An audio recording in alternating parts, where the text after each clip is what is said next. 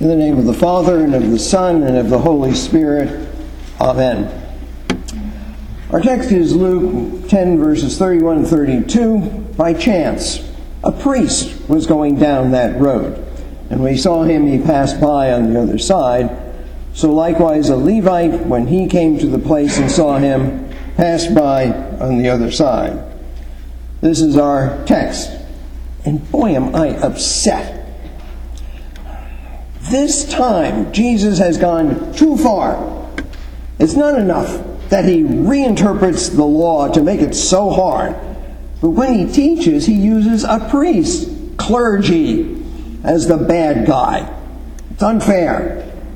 I see you smiling, but you're included too. You see, the Levites were the tribe that cared for the temple building. They assisted in the liturgy. They led the congregation everything but the sacrifices, and, you know, they had to do all those other things like repairing a demolished wall, uh, assisting in worship, paying the bills, replacing candles. Starting to sound familiar? Are you still so smug? Look, when you do what's right, you're trying to lead a good life, and what's it get you? Being unfavorably compared to a Samaritan. That's what.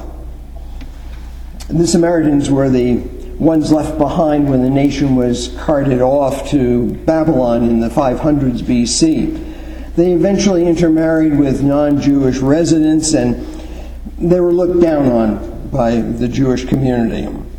And yet, they had kept the uh, ancient prophecies intact down to Jesus' day. Some of them were still looking for the Messiah. And of course, now today, the church continues to bear the prophecies of God. But the way Jesus tells this story, I feel accused, and so should we all, whenever we read this part of Scripture, because Jesus told it to rebuke a man well versed in the religious law who wanted to justify himself. That is to say, he was okay under God's law, which is why I had us all read, and who is my neighbor? Friends, we justify ourselves all the time. In my file, I found a, a time when, uh, decades ago, I, I happened to be driving along and there was this car where the gas had spilled out of a carburetor back then and was actually on fire.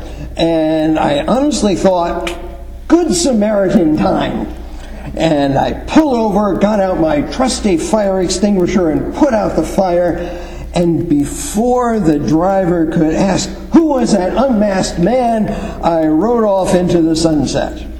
Well, actually, I was going east at the time, but you get the point boy, did I feel good about what I had done. I wanted to think of myself as one of the good guys. And frankly, I guess the reason that I helped that motorist was more to justify myself than to help him. And so the act, as a result, was as bad as the priest and the Levites passing by on the other side. One commentator mused that they were probably on their way to a, a meeting to discuss how to make Jerusalem Road safe for travelers. How much we do is not the point. My reasons for acting and how well I put out the fire, totally irrelevant. See, God placed me at the right time, right place, gave me that opportunity to help. You know, when, when someone holds the door open for you, you don't get thanked for walking through that door. You thank the person holding the door open. And we go through life with our Lord opening doors of opportunity through which He enables us to walk. When we pat ourselves on the back for doing that, we're sort of like the lawyer who asks, What shall I do to inherit eternal life. And we can never do enough because, you see, we're imperfect. Everybody falls short of the glory of God. And that's why this word of law comes down on us so hard. We come closer to succeeding, we here, or at least think we do, while we're still failing. Take a look at that Old Testament reading again. It isn't just the Ten Commandments. You notice it's explaining what each of them means in daily living.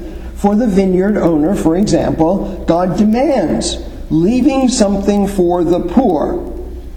But you know, if that's heard only as more law, what's the sense in trying?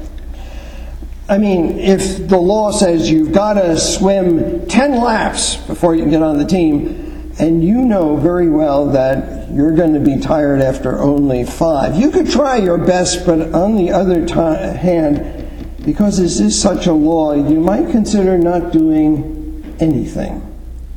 And that makes the story doubly short, uh, unfair. It's, it's not fair to demand what we cannot do, and it's not fair to pick on those who are trying their best. Or so we say. How do you deal with this sort of unfairness of this total law that you're supposed to keep?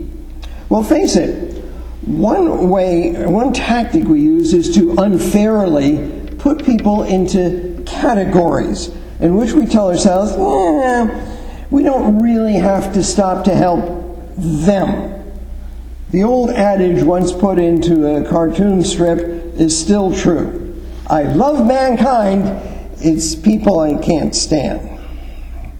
We can easily put uh, in the category of mankind all the people. It's a catch all that we can say we love. But we know there are people beyond our having to pay attention to them. We too easily leave some people for the government or some agency to take care of, and we figuratively go on the other side, whatever is on our agenda.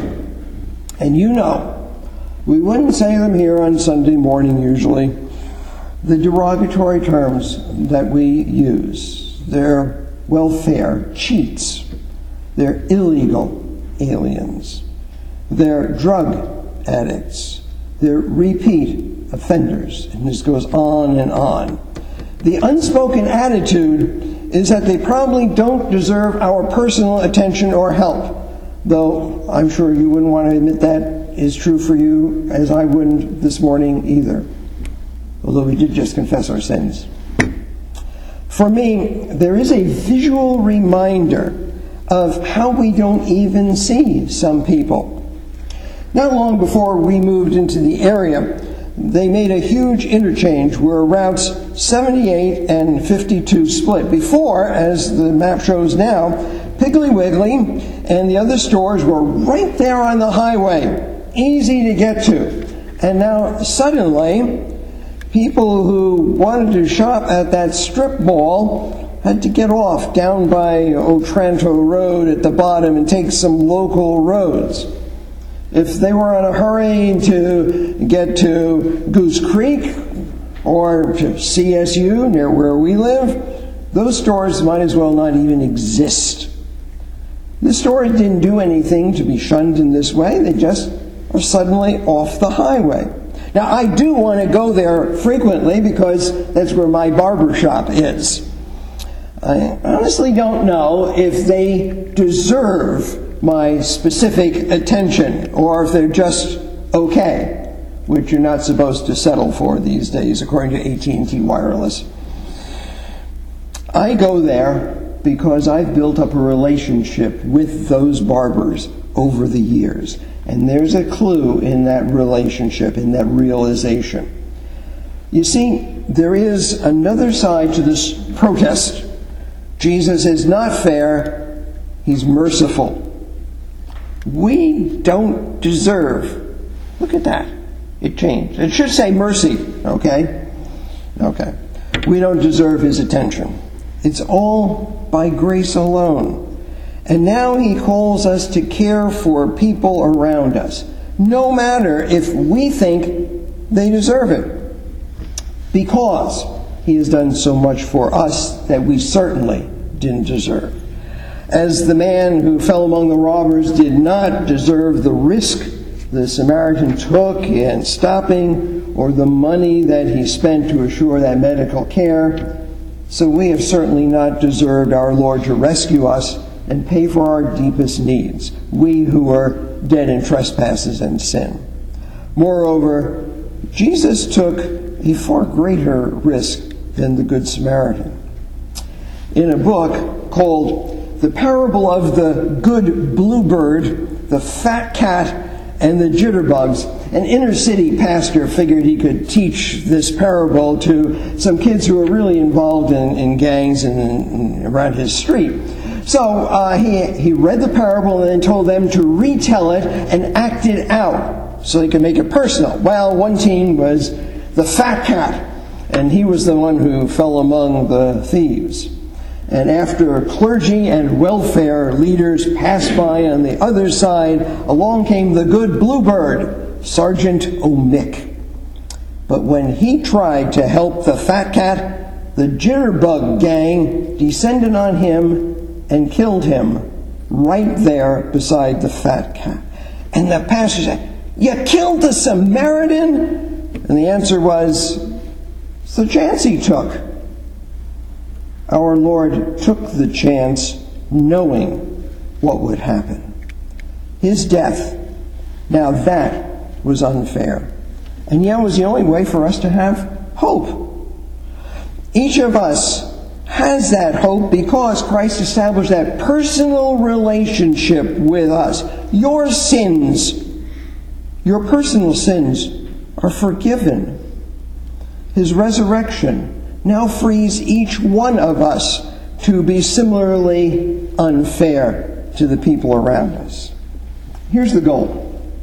Instead of saying, Oh, I know Christians are supposed to love other people. I wonder who's around here that should be helped. That is, what must I do? Recognize what God has done. He has made you over to be a neighbor. Helping others is being neighborly. That's all. Remember that old tiny volume?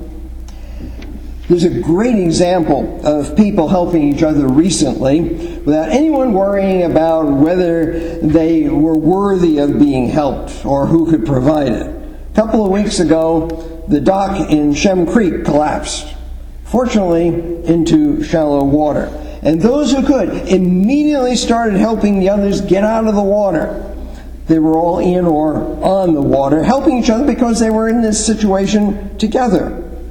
And we are in God's kingdom because of water also, the water of our baptism. The big difference is that when we're being neighbors, whether the other people are in the kingdom or not really doesn't matter. If they're not, they just might think, if that's how people act in the church, that's where I want to be also.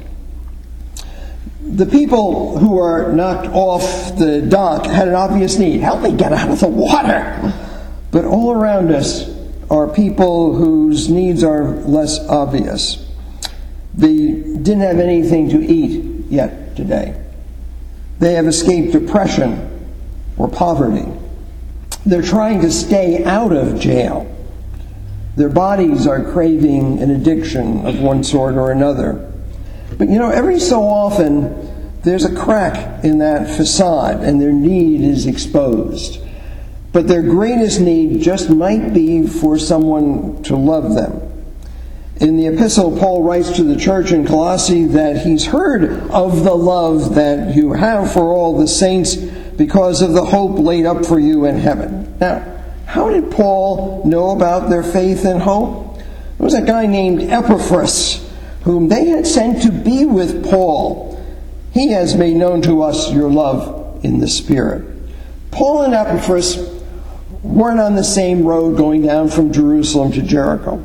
They weren't on the same collapsing dock. They were in the same prison. And one thing more, they were also in the same kingdom of God, en route, as it were, to the inheritance of the saints in light. You know, when you're in that kingdom, again, as I said, that hurting person there before you, whether he or she is a citizen or an alien of the kingdom of God, whether already by his incorporation into the body of Christ through baptism is protected or is still at risk for all the assaults and uh, temptations of the devil, doesn't matter. no matter what category they find themselves in. None of them merits second chances, rehabilitation, or the best construction put on their action, just as we do not either. But they and we all have one thing that we need, and we've got that realization of the grace of God which can be active in love. So, Paul, in commending the Christians in Colossae, encourages them to walk in a manner worthy of the Lord. What a great term! Bearing fruit and growing. And that image of fruit is really helpful because here we are in this global economy with our food coming from who knows where, and especially our fruit. Uh, but if you don't use it, if you put it in the back of your fridge, you know what happens to it. Oh. Yeah. We've got to use what God gives us, and we want to. What a great thing God has done for us in our daily living. He has taken all of us unworthy sinners, given us Christ's own worthiness, and opened doors through which we might walk to serve Him and love the people around us. In case you haven't realized it, the way God deals with us, which seems to be an unfair action, this sort of accuse everyone, especially those trying hardest, and show mercy to everyone, especially to those who quite evidently don't deserve it, is uncommonly fair to all of us. So go ahead. Share the uncommon fairness of God. Be a neighbor and show God's gracious love to one and all. In Jesus' name, Amen. The peace of God, which passes all understanding, will keep your hearts and minds through Christ Jesus. Amen.